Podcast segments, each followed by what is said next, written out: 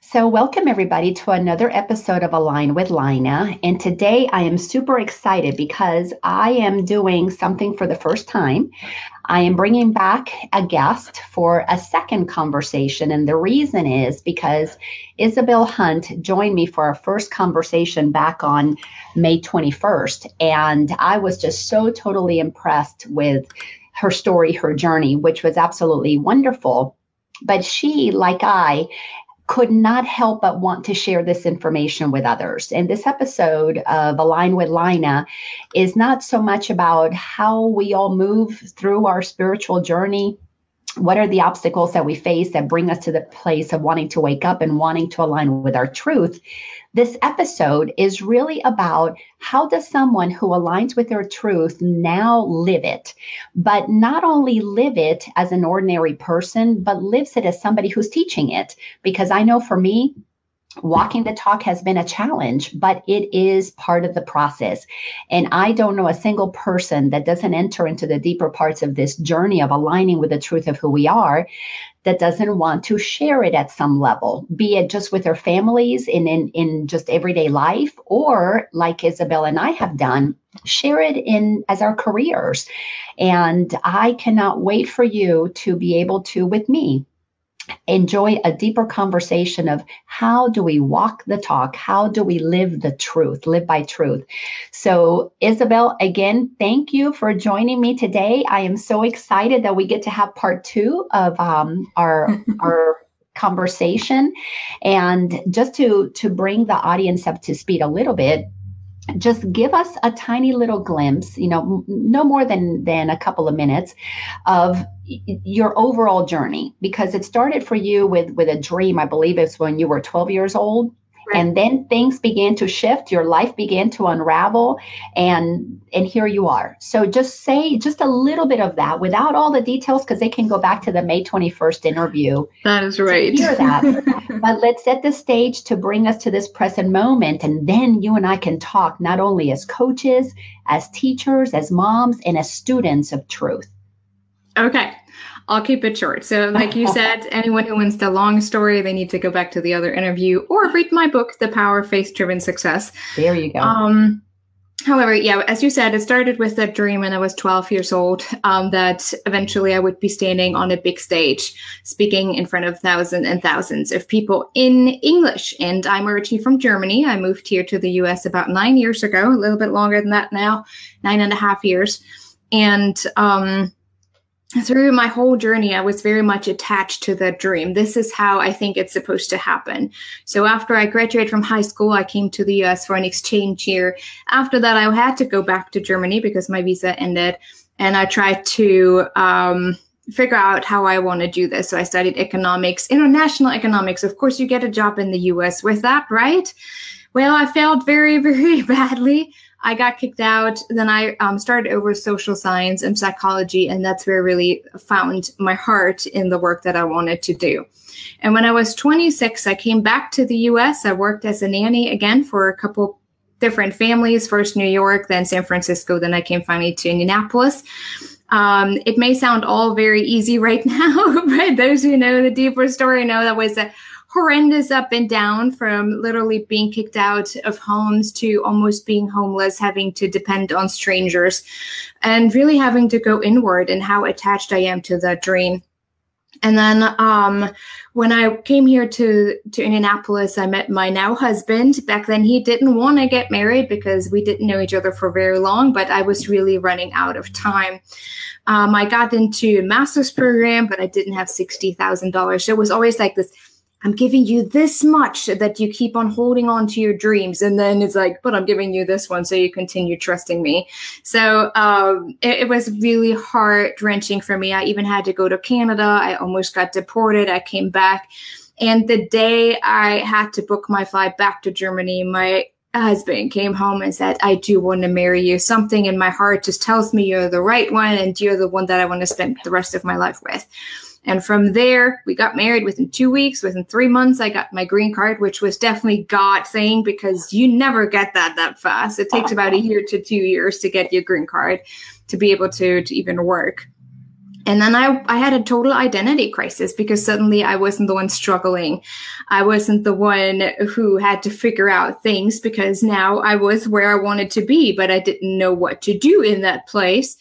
And counseling didn't feel great anymore to me. Uh, so I, I was like, I don't know what to do. I don't just want to do a job. And through a friend of a friend, I went to Chicago. He invited me to a coaching training session and it was an ontological spiritual coaching training which i absolutely absolutely loved.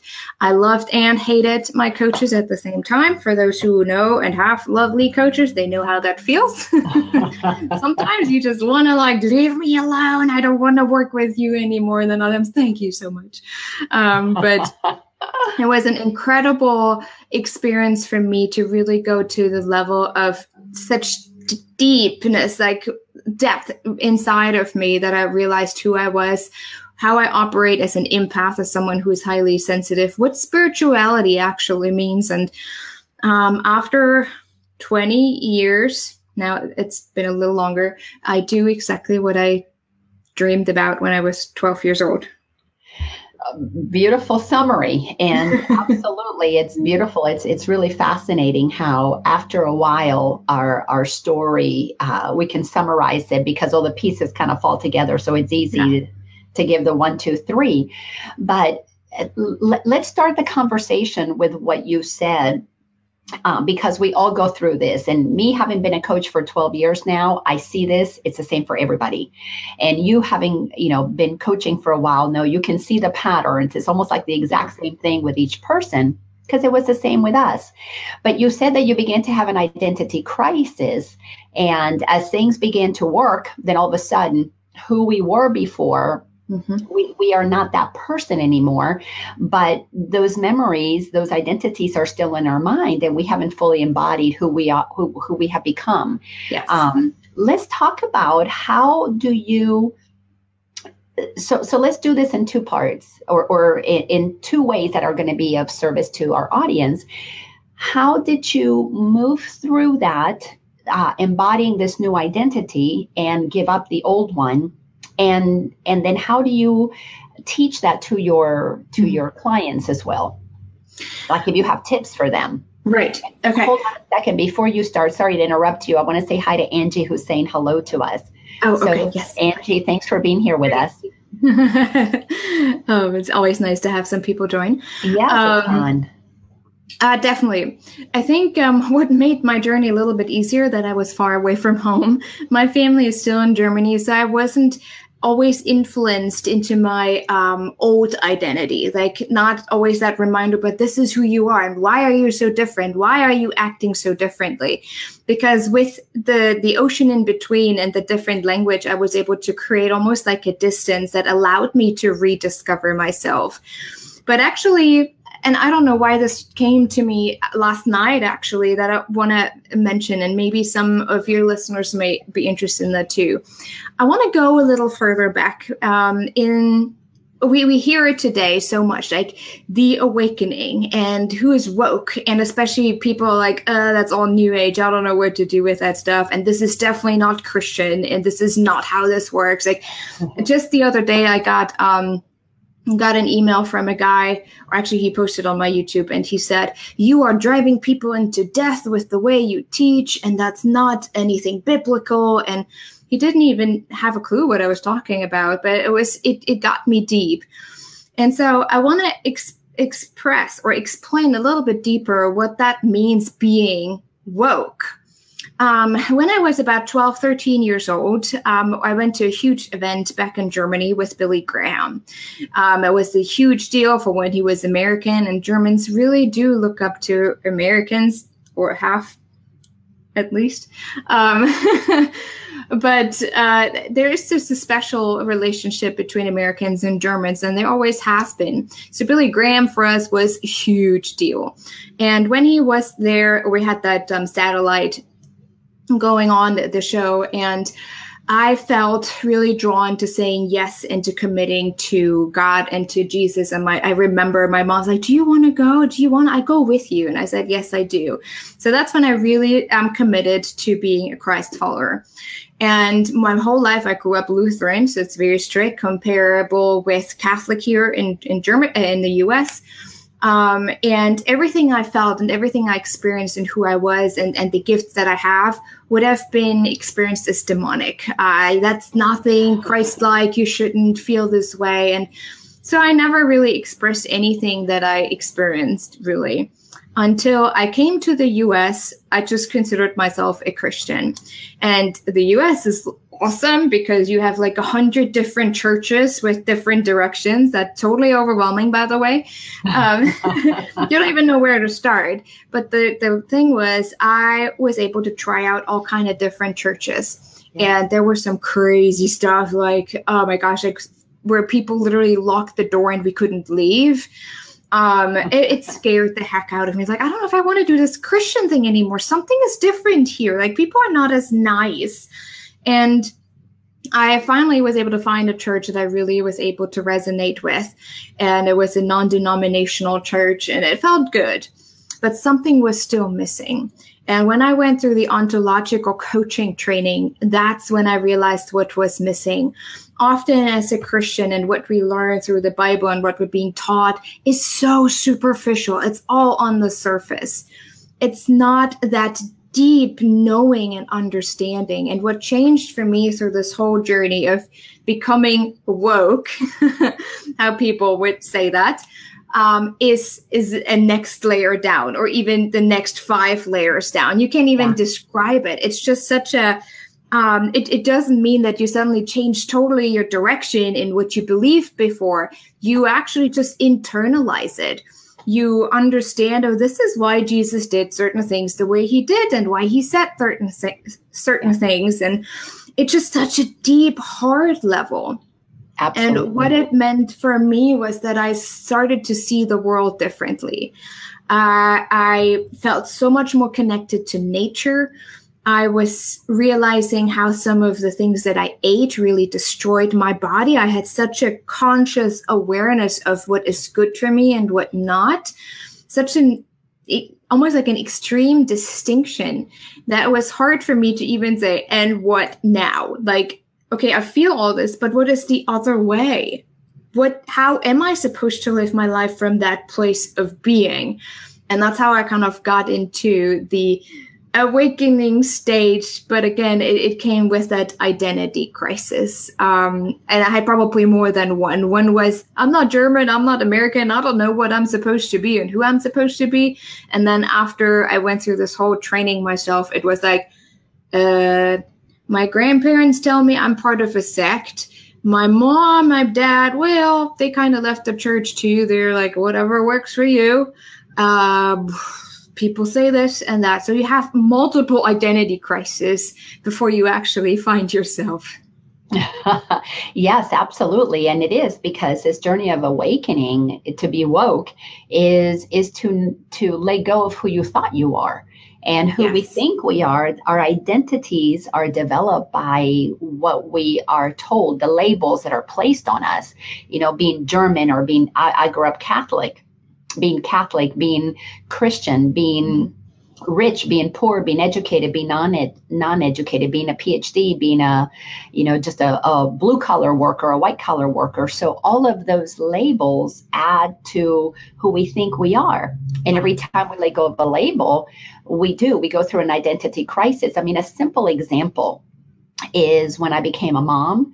Uh, immediately, I had within a couple of weeks an identity crisis because before I did whatever I wanted, whenever I wanted. Now all of a sudden, I, I can't leave my house um, I, I, without planning. How am I going to transport this other being?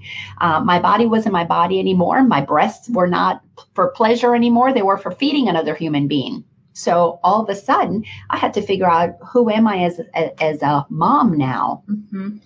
So the same thing happens when we go through a spiritual awakening. We, what is this awakening leading us to, and who we were before we awakened are two totally different things. But I love how you brought up the the, the Bible and how what is taught by those who have not had an awakening yes. is very, very superficial. And it's actually used to tell others what to do Yes. Because the person who has not awakened doesn't understand that the Bible is giving a message that is for ourselves. It is an inward journey. It is a how do we become like Christ. Mm-hmm. It is not how to tell other people how to be like Christ or how to get to Christ. It is about how do we embody that um, so say more about your experience with uh, with with Christ or with with whatever it is that you now believe is your truth because you have gone down through those layers. It's honestly been, and even sometimes now, I mean, I've been doing this work for almost seven years now. So it's been a while and you get used to a couple things. It is just really interesting how it always pushes you outside of a comfort zone. The more, um, you, you know, with every label that you have, there is a limitation. And when you suddenly get to a place where you feel so connected with everyone and everything around you, and you understand that even the person thousands and thousands of miles away from you is somehow connected to you. Suddenly those limitations fall away. Like you don't have those boundaries and that gets scary. It's like uh what do i want to do out there? I don't think i can control myself out there. I don't think i can um fit in there. So you're really it, it, sometimes it's hard for me to even describe how it feels because again it goes so deep but it really is um it is scary especially at first. And the thing yes, is too you become so much aware of yourself and your own thoughts and your beliefs that I, I said it i'm so trained by now that i can't sabotage myself consciously anymore. I can choose to, and sometimes I do it on purpose because it feels good in that moment. However, it is hard for me to say I didn't know because that, I didn't know. Yeah, and that that's such a let, let's talk stop there because that's such an important piece of this whole journey. Is you said you become conscious of your thoughts because that is you know in the Bible it says, and you will be transformed through the renewing of your mind. So yes. we are we are taught that there is a transformation that happens as you renew your mind. And like you were saying, when you begin to become aware of your thoughts, you begin to to listen to that part of you what i call our ego self yeah. um, that has all of these beliefs that form those identities that that are the essence of the rights and the wrongs that we live by so as as we begin to be aware of those thoughts that have us be go back to being asleep um, the thoughts that bring the old identity then when you know when you're awake you know that you're doing that because you're letting it happen not because yes. um, you are in that moment choosing to be awake in that moment you're choosing to allow thoughts that block your awakening your yes. awakened self so talk a little bit about how do you what do you do when you see that what's your process to be able to to shift yourself or to just acknowledge that? My my biggest challenge always has been trust. And especially within my spiritual journey the trust was the biggest issue. How can i trust and who can i trust? What is real? Because suddenly i had experiences of seeing spirits um, and having spirits attack attack me and being attached to me sometimes subconsciously. But i know for example if between my shoulder blades towards my right side. When it hurts and it's like a, a knife stabbing, I know that something has attached subconsciously. So it's sometimes not easy, but for me, it's just having getting myself back into co-creating with a divine power and knowing I am never alone. I can always ask for support. Like when something like like that happens, like I pray so much over my son and over my house. Like I just this weekend I did. Um, I always ask God to activate trust and connection within me and inside of me. And when I do that, I can take that next step that I know I'm supposed to take. And even though I would normally, under logical circum- circumstances, experience it as a boundary, I can step over it. It's almost like you have a little river there, and you're like, I can't jump. It's too far. It's too far. I'm just going to be safe over here. But when you have that awakening and you can activate the trust inside of you, you just jump, trusting that you will get on the other side. You might get a little bit wet, maybe, but maybe not. And you just jump because you know that that's something someone is co-taking that step with you. Yeah it's you never feel alone. You feel surrounded by angels. You feel surrounded by god's presence. It's it's so incredible to describe or the, the experience but hard to describe what you feel because suddenly you hear animals speak to you and plans and it, it's just really interesting uh, to to have that global or universal support system where like like I don't know if I told that story last time, but I was writing my book and um, I I was so afraid that I can't describe or that I'm using the Bible the wrong way. As I mentioned, the book is called The Power of Faith Driven Success, and I wanted to bring science and faith together, helping people. Hey, this is how it really does make sense. We don't have to condemn either one of them. Yeah. And I was so worried. I said to my husband, I ha- I'm not really good at reading the Bible, like the whole thing through. I did, but I, I'm not good at memorizing. What if I interpret it the wrong way? So I wanted to just leave all of that out. And I got more discouraged, more discouraged.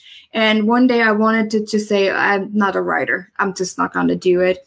And that day I came downstairs and, and my husband said, Did you just feel that? I was like, No, what? And they were outside sitting on our patio three hawks. And hawks have such a powerful meaning for me.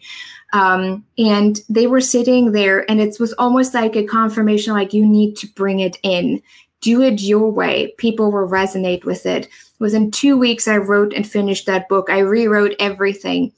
For those two weeks, they not once left. Every morning, they showed up on my on my window and were circling until I was done writing for that day. when I finished my book, they were gone. Now every time I need a confirmation, one one shows up, but never all three because they are not they they don't show up in packs, and um, those are the things that that you start to become more aware of. When you do that next step uh, there will be signs if it's through people if it's through nature. Like um, every time i go a step further my husband comes in he's like i just found this herb in the backyard. I don't know how it got there. It's like well what is it? And then he tells me what it is. And i go what is it for? Then he tells me like oh that's interesting. I guess it's for me. So we're working very well together because he's a, a master herbalist and naturopath. So he's like yeah i don't know how that got there. But this is how nature supports us too. Like hey take this flower or take this herb, it helps you to feel a little bit more calm or ready to take that next step. Um, or animals show up and he's like, okay, I, I, suddenly get this download. Like, what is it? And wow. that's um, how I work through it, like really paying attention, what is happening around me and activating that trust and that connection within my body. And sometimes it means that before I take a next step, I have to do the counterintuitive part of meditating more really being more present, praying more. That could mean that instead of using my three hour window to work, I might have to meditate for three hours. And that's hard because in our hustle nation, we're like, oh, I need to get this done. I need to finish this up and I need to have this call. I need to reach out to that person to make money. Um, but the bigger you play, especially within that awakening state, the more you have to go within. Yeah, and this, of course, sounds like crazy talk to uh, people who who have no clue about what we're talking about. Those who have not had that that awakening. And the way that I like to simplify it is that we're waking up to discover that there's more to us than we thought there was. Yes. Because our, our ideas about ourselves set up a form of limitation. If I'm a baker, well, then I can't be a, a truck driver. If I'm a lawyer, I can't be a, a, a holistic doctor. So our mind gets compartmentalized and we create these boundaries. Mm-hmm. And if I'm Catholic, I can't even study Hinduism or Buddhism or, or anything mystical yeah. because that's outside of that boundary.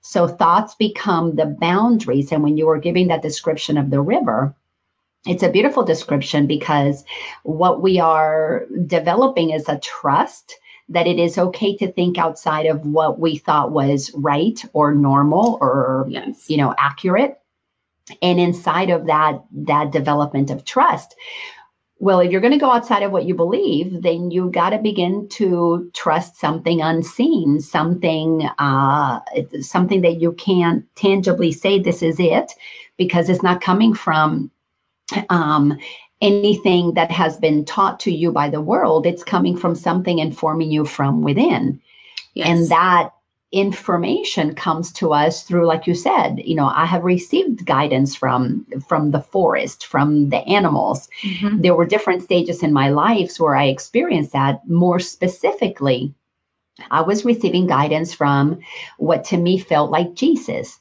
because that was a familiar uh, face it was a familiar message because i grew up with that in the catholic church um, so yes, we are beginning to hear. That's that's what this a big shift is. The shift in consciousness is we are becoming conscious of what we were unconscious to before.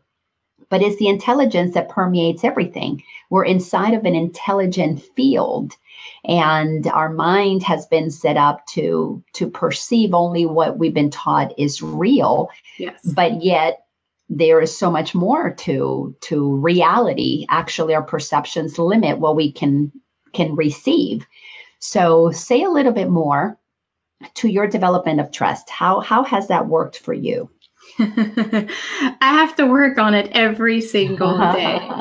Um, we were talking about that the other day in a, in a group and uh, actually with my friend I, we were talking about it and she's like you know i feel like i put so much work into my business and but the financial um harvest is not coming as much as i put into it. I know i'm supposed to do this work so i'm keep wondering and, and questioning why i do this and and why god is not providing in that way that i want to see. And i said you know with the shift that's happening too um, we have started to measure our success in life no matter what you do if you have a business or if you have uh, if you're employed on how much money you make yeah. Uh, the more money you make the more successful you are. The more people you in, um, influence with that kind of money the the better you are the better person you are.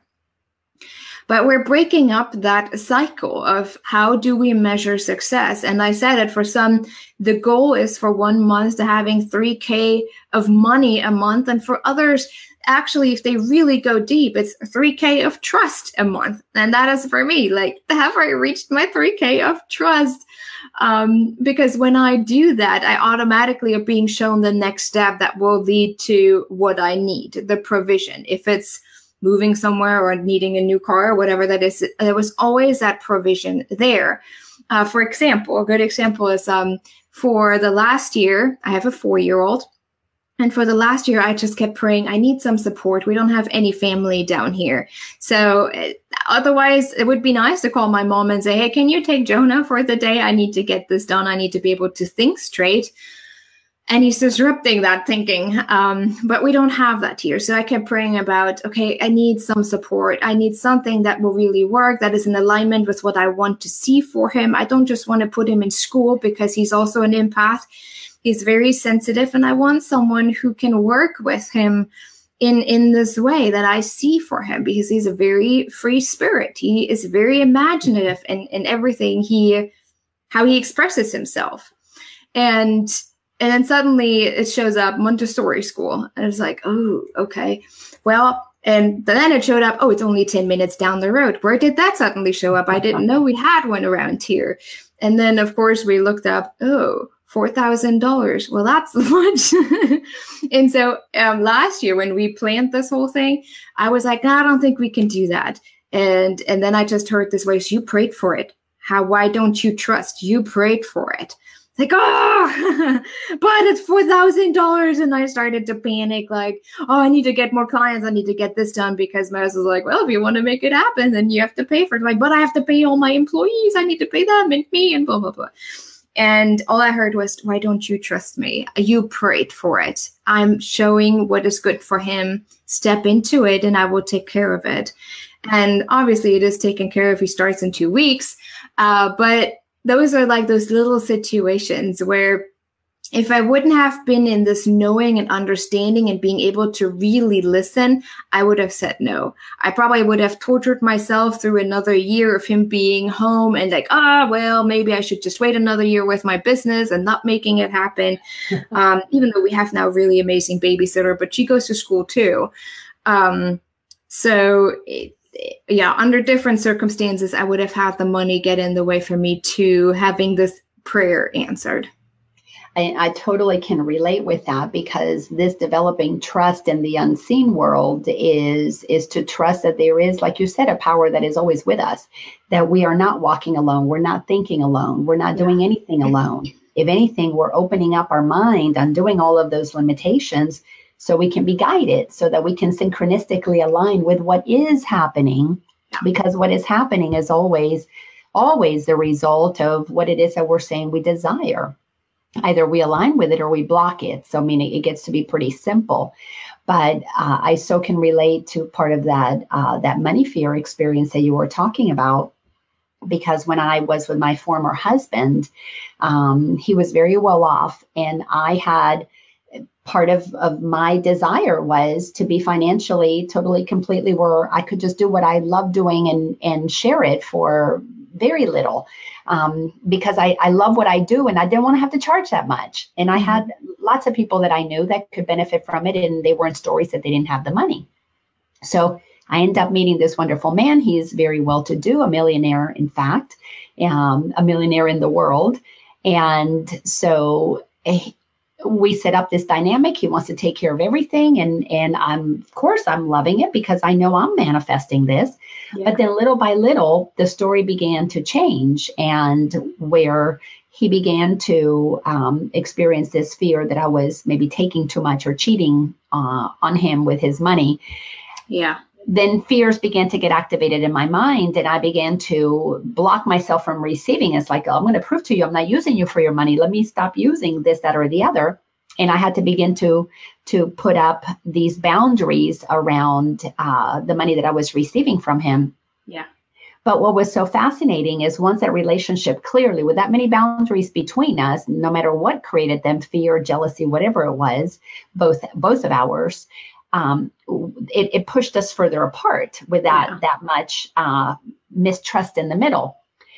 And then I began to hear the voice that said, you know, it's this relationship has completed its job your your work is to trust and leave and not not need to take anything from this because you're going to be taken care of and it took me a little while and i'm going to say it was a couple of years of making that decision day to day to to know my work would would return i'd be able to do what i had done before what i love to do and sure enough that trust was like walking away from that marriage and saying i don't need anything and walking out with with zero from him. Then eventually he gifted me a car and he gave me um, some stock in a company that he worked in. And it was just a nice little gift that came, but it was because I was trusting.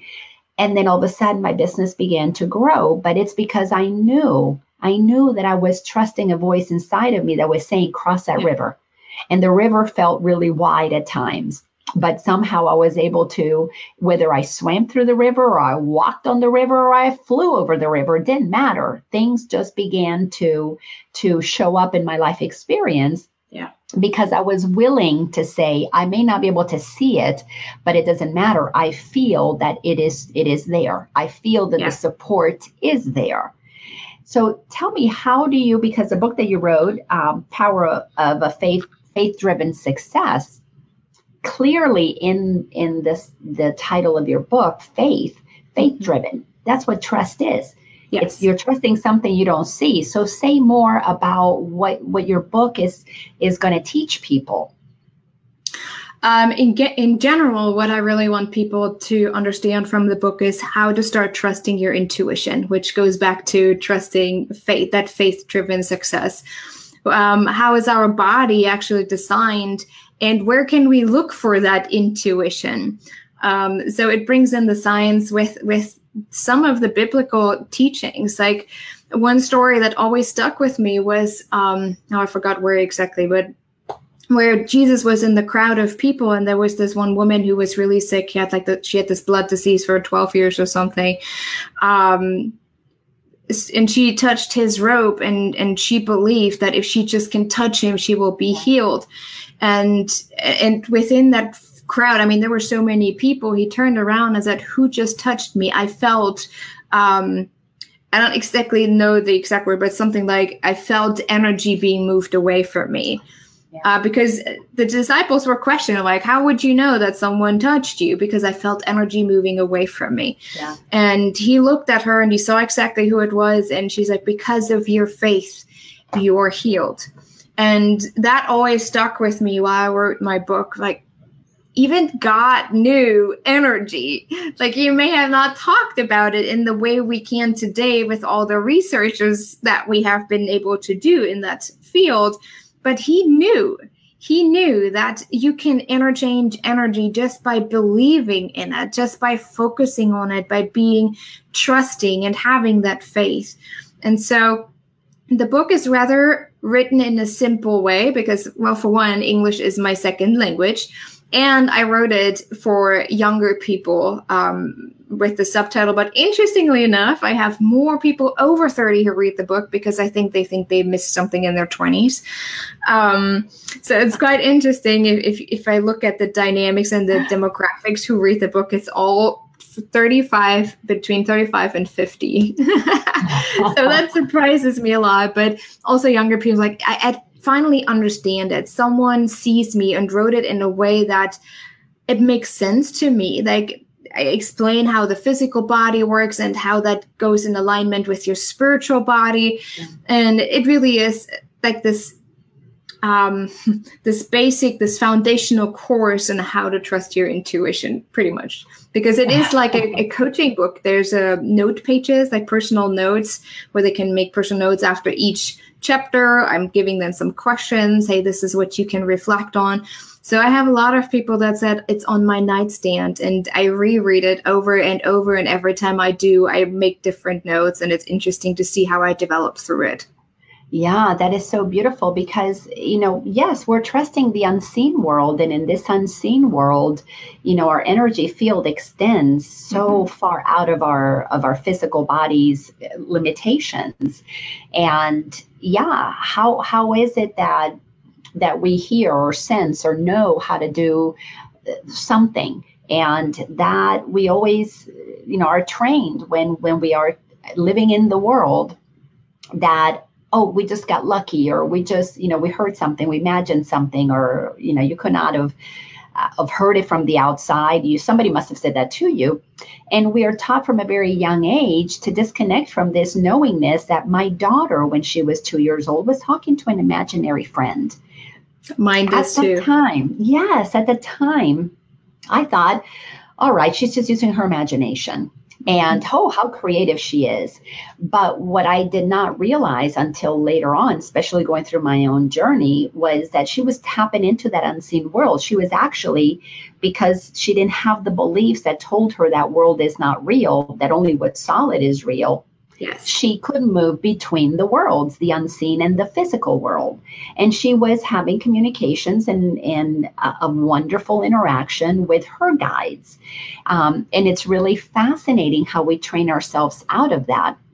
So, share an example um, or two or three or however many you feel inspired. How do we tap into that intuition? Because I know that's part of, of what you teach. So, and you're so brilliant at. Yeah. Um, a very easy way is when you have situations where you pretty much know the answer, like something quite um, simple, like people know, like, for example, if you want to quit your job, uh, you kind of know, like, you know, you just know that you're not, like, maybe there's some limitations, you're trying to talk yourself out of it because of the lack of trust.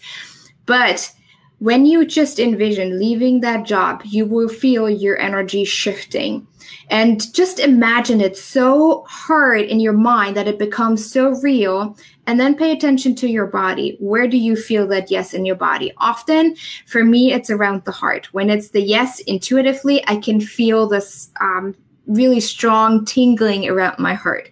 If it's a no, I usually feel sick I'm like, ah, that doesn't feel good. My stomach hurts, or I start to have intestinal problems. That's another issue for me.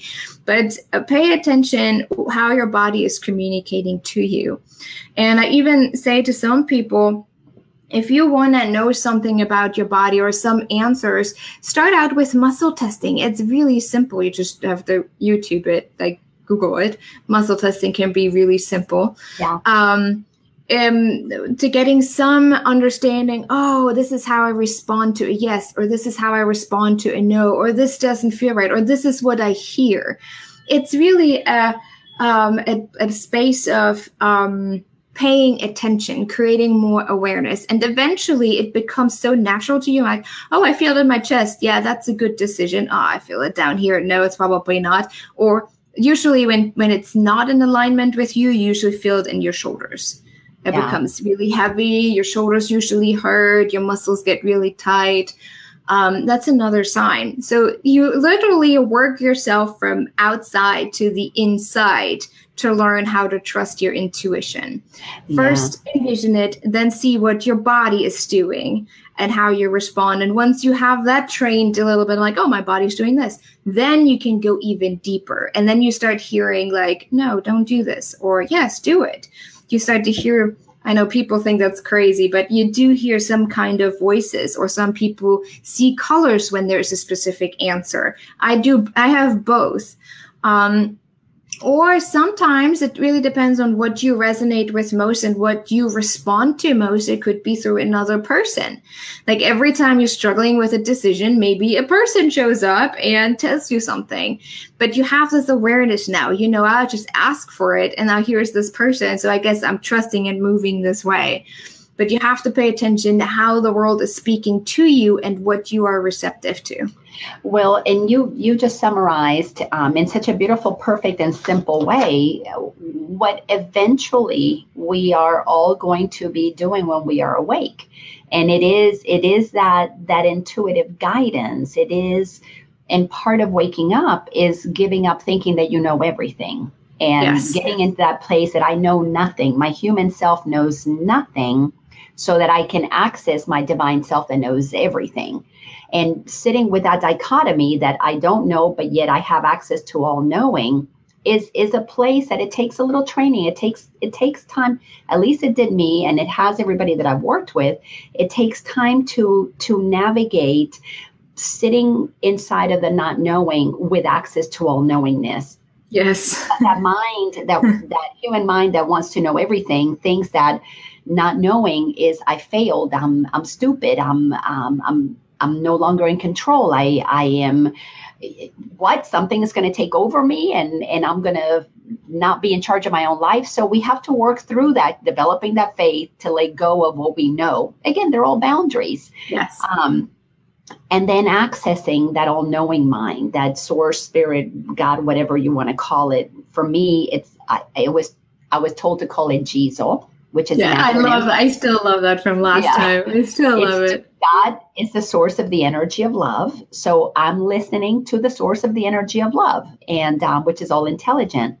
So as you were describing that, it just you you just simplified really what being awake is all about is shifting our our allegiance from the world that that taught us information to the unknown, which is the energy, the intelligence that everything comes from. So, what's the intelligence that creates uh, acorns that turn into oak trees, that create you know cells that turn into human beings that that creates oceans? Well that intelligence is what we're tapping into. That that is the source that knows everything. So now let's talk about how do you make that practical in your own life? Because you are a woman you are married you are a mom you're you have a, a, business so you've got all these hats that you wear. And we're dealing with the world that doesn't fully understand where we're getting our information from but we are having to meet that world. And oftentimes i know for me there is what i call irritations which are just invitations to see am I listening to the world and using what the world is saying yeah. to uh, as a block or or as something that entices me? Or am i listening to that voice to that knowingness that is guiding me to navigate the world?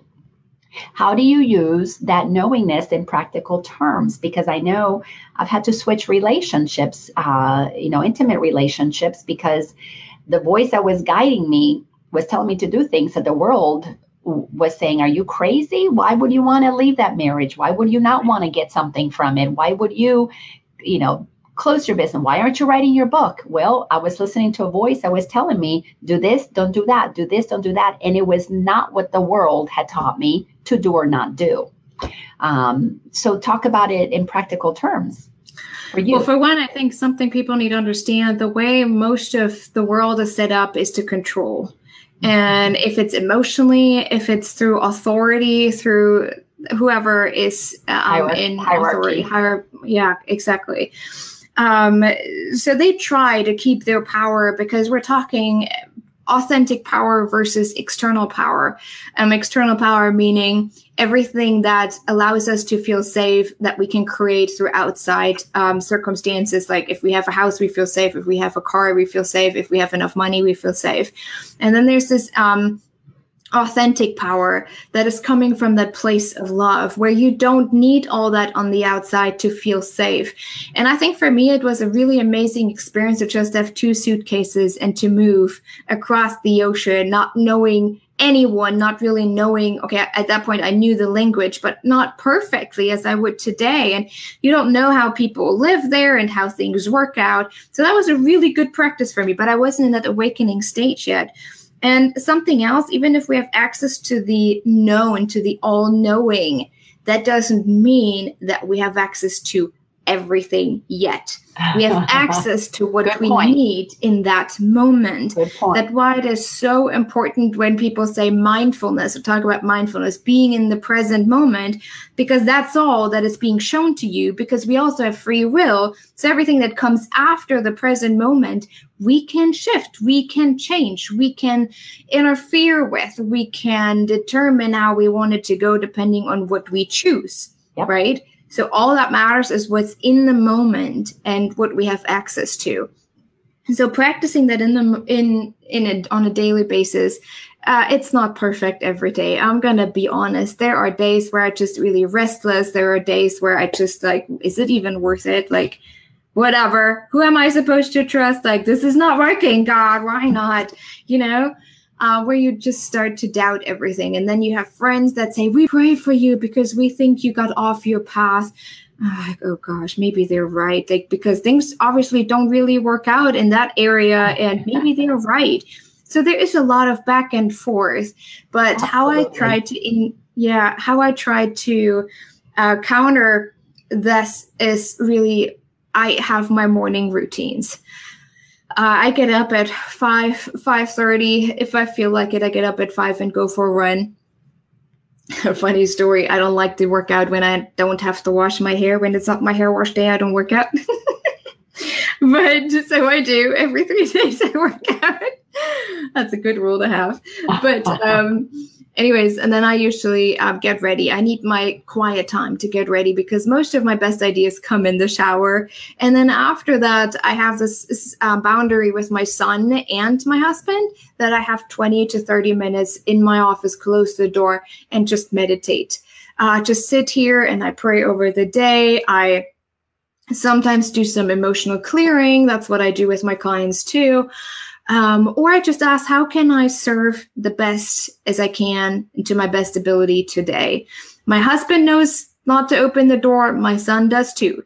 And when I get grumpy that day for whatever reason, my, my son always comes to me, Mommy, didn't you meditate this morning? so he knows. He's very much aware as well. So for me, it's setting very clear boundaries. And, and my husband is very intuitive too. So when we have people that we hang out with where I feel like, I don't know if I feel good about that, or they seem to always question everything we do, he's like, you know what? Don't worry about it.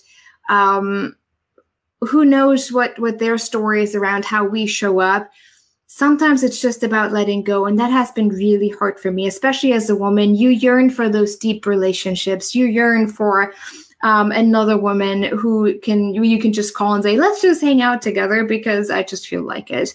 And i haven't really had that. For one there's the cultural difference and then now there's this with with my work and how i work and, and my beliefs that often startle people especially in the bible belt area. Uh, midwest is very very uh, conservative so that's even harder to break through. Uh, but my husband is the one who keeps me grounded, who always reminds me we don't have to fit in. We can do what we know is right for us without having to worry about everyone else because I'm the warrior. I'm the one who is always in my head, and my husband is the one, get out of your head. So it is important to have that support system that you have at least one person that you can get go to and say, This is how I feel right now. Help me out of my head. I also work with my own coaches. I think, especially when you're in that awakening stage and things are so different than what you've been taught, you need someone who can reflect back things back to you, who has this understanding, who can say, okay, in what world are you playing right now? Which one does feel better to you? And which one do you choose? And sometimes I do choose the worldly world and say, but I do want this now. Um, but the, the great thing is when you are within in that when you're so much more spiritual connected, you're no longer connected to material things. Yeah. Um, I could have millions and millions of dollars and I could care less about how big my house is. I'm fine with um 2000 square home so I can move a little and just say, this is my room, get out. uh, so we don't hang on top of each other all the time. But I just distance myself. It doesn't matter. It doesn't mean that I don't have any wants. Sometimes it's like, oh, I want to have a new car. I want to have that. And usually it shows up somehow. But I can differentiate easier. Is it a want or is it a need? Do I really need it? No, probably not. And uh, that trusting and just being in that flow every single day, and it's a reminder every day. Is that and I have this question for myself every day: Are you trusting right now? Are you listening? What do you know you need right now? And that's one of the biggest questions when you are in especially when you're new to that kind of awakening ask yourself the question what do i need right now? What do i need? Especially as women we never ask those questions. We always ask everyone else what they need. Um, and i probably could say that now too because i'm sure my son is somewhere running around. Again he's four so he likes to get into stuff but he's also very very considerate because again we we talk to him like another adult as a as equally valued adult not the little child and i'll tell you know what you're supposed to do. So he respects what we need to do how we need to do things. For the most part he's still a child. Uh, but it makes things a little easier from that place. Yeah. and so every day it's like what do i need? What do i need? Especially when i find myself in that place. And sometimes it is even my son who comes and puts his hand on my shoulder and is like mommy what do you need? Why are you angry? What do you need? Or sometimes he comes to me like, Mommy, do you just need a hug from me? Can I give you a hug and a kiss? Do you feel better? Like, that is my son. That is my four and a half year old.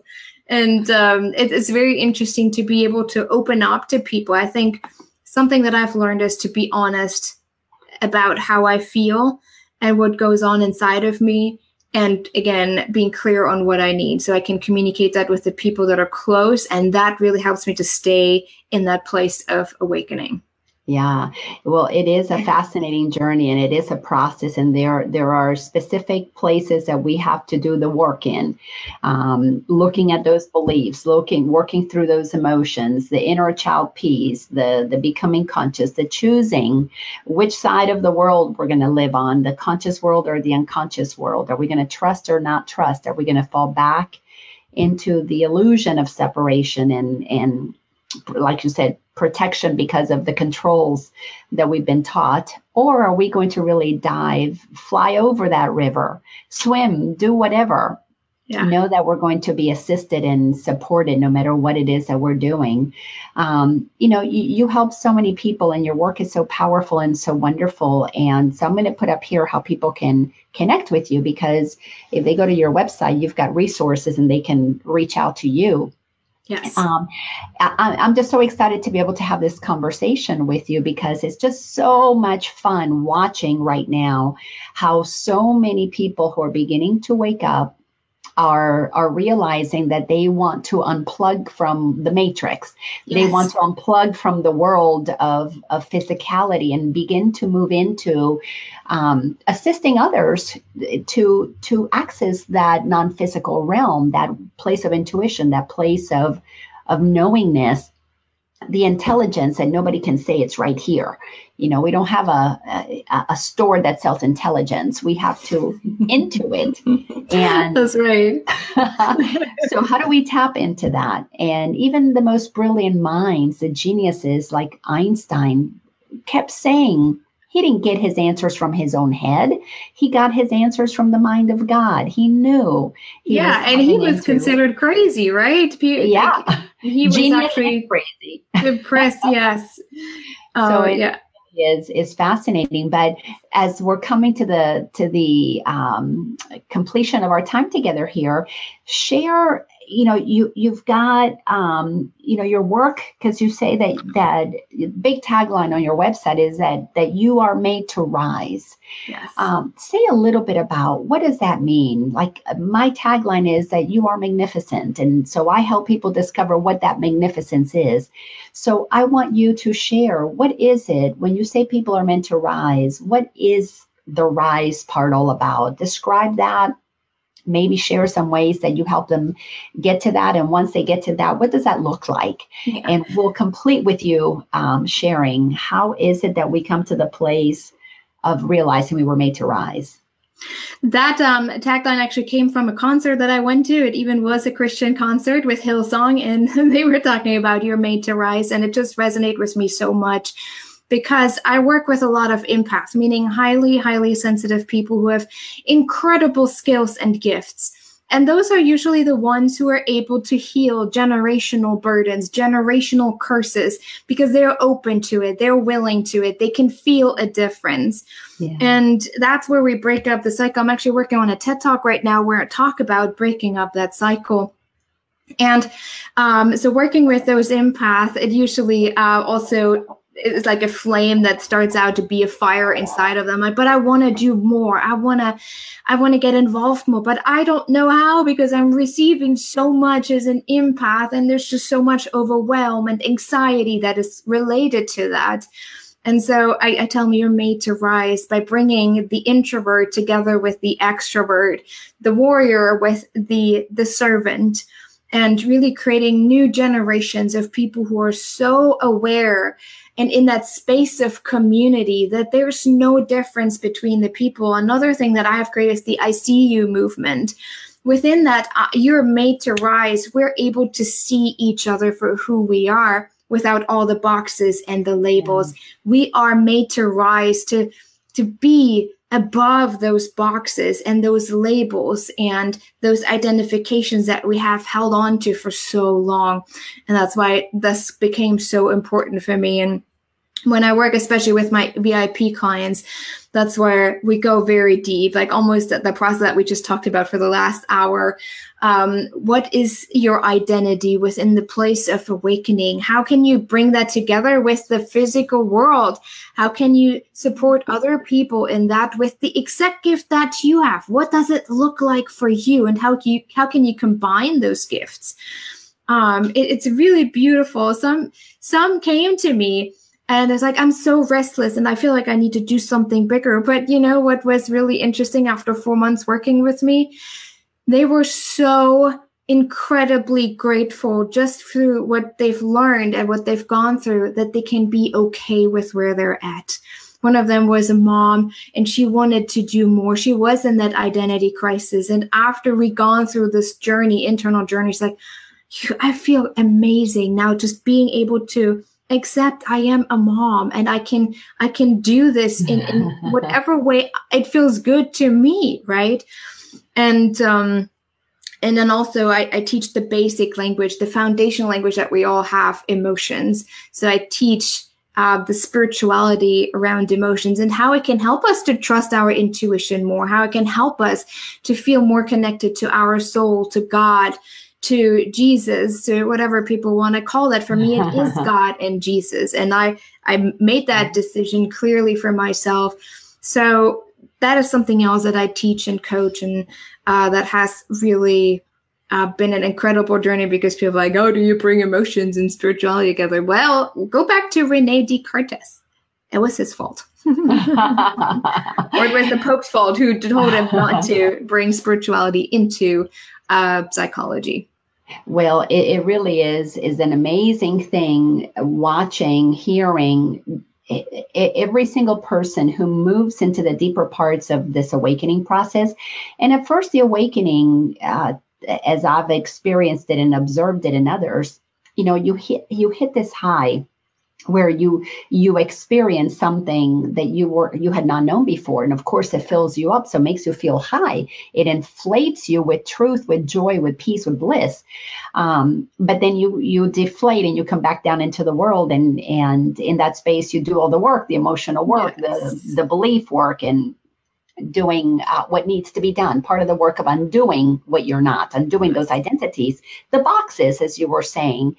And then we enter that sweeter spot in the journey where where we're not reaching for that high, but rather we are just making room for it to arise in us. Yes. So as you're saying, we were made to rise what what I absolutely know as my truth is that we we were created to arise out of those boxes, to rise out of.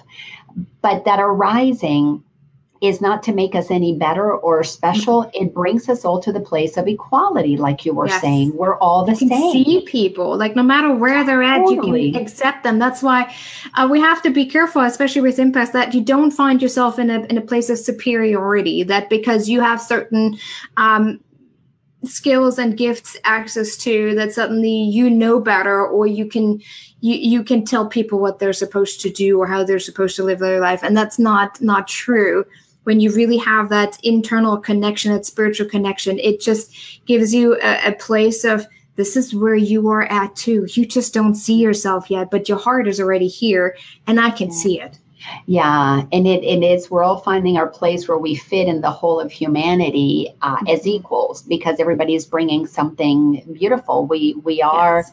arising out of the limitations and playing a, a, much, much bigger game. And it's really exciting.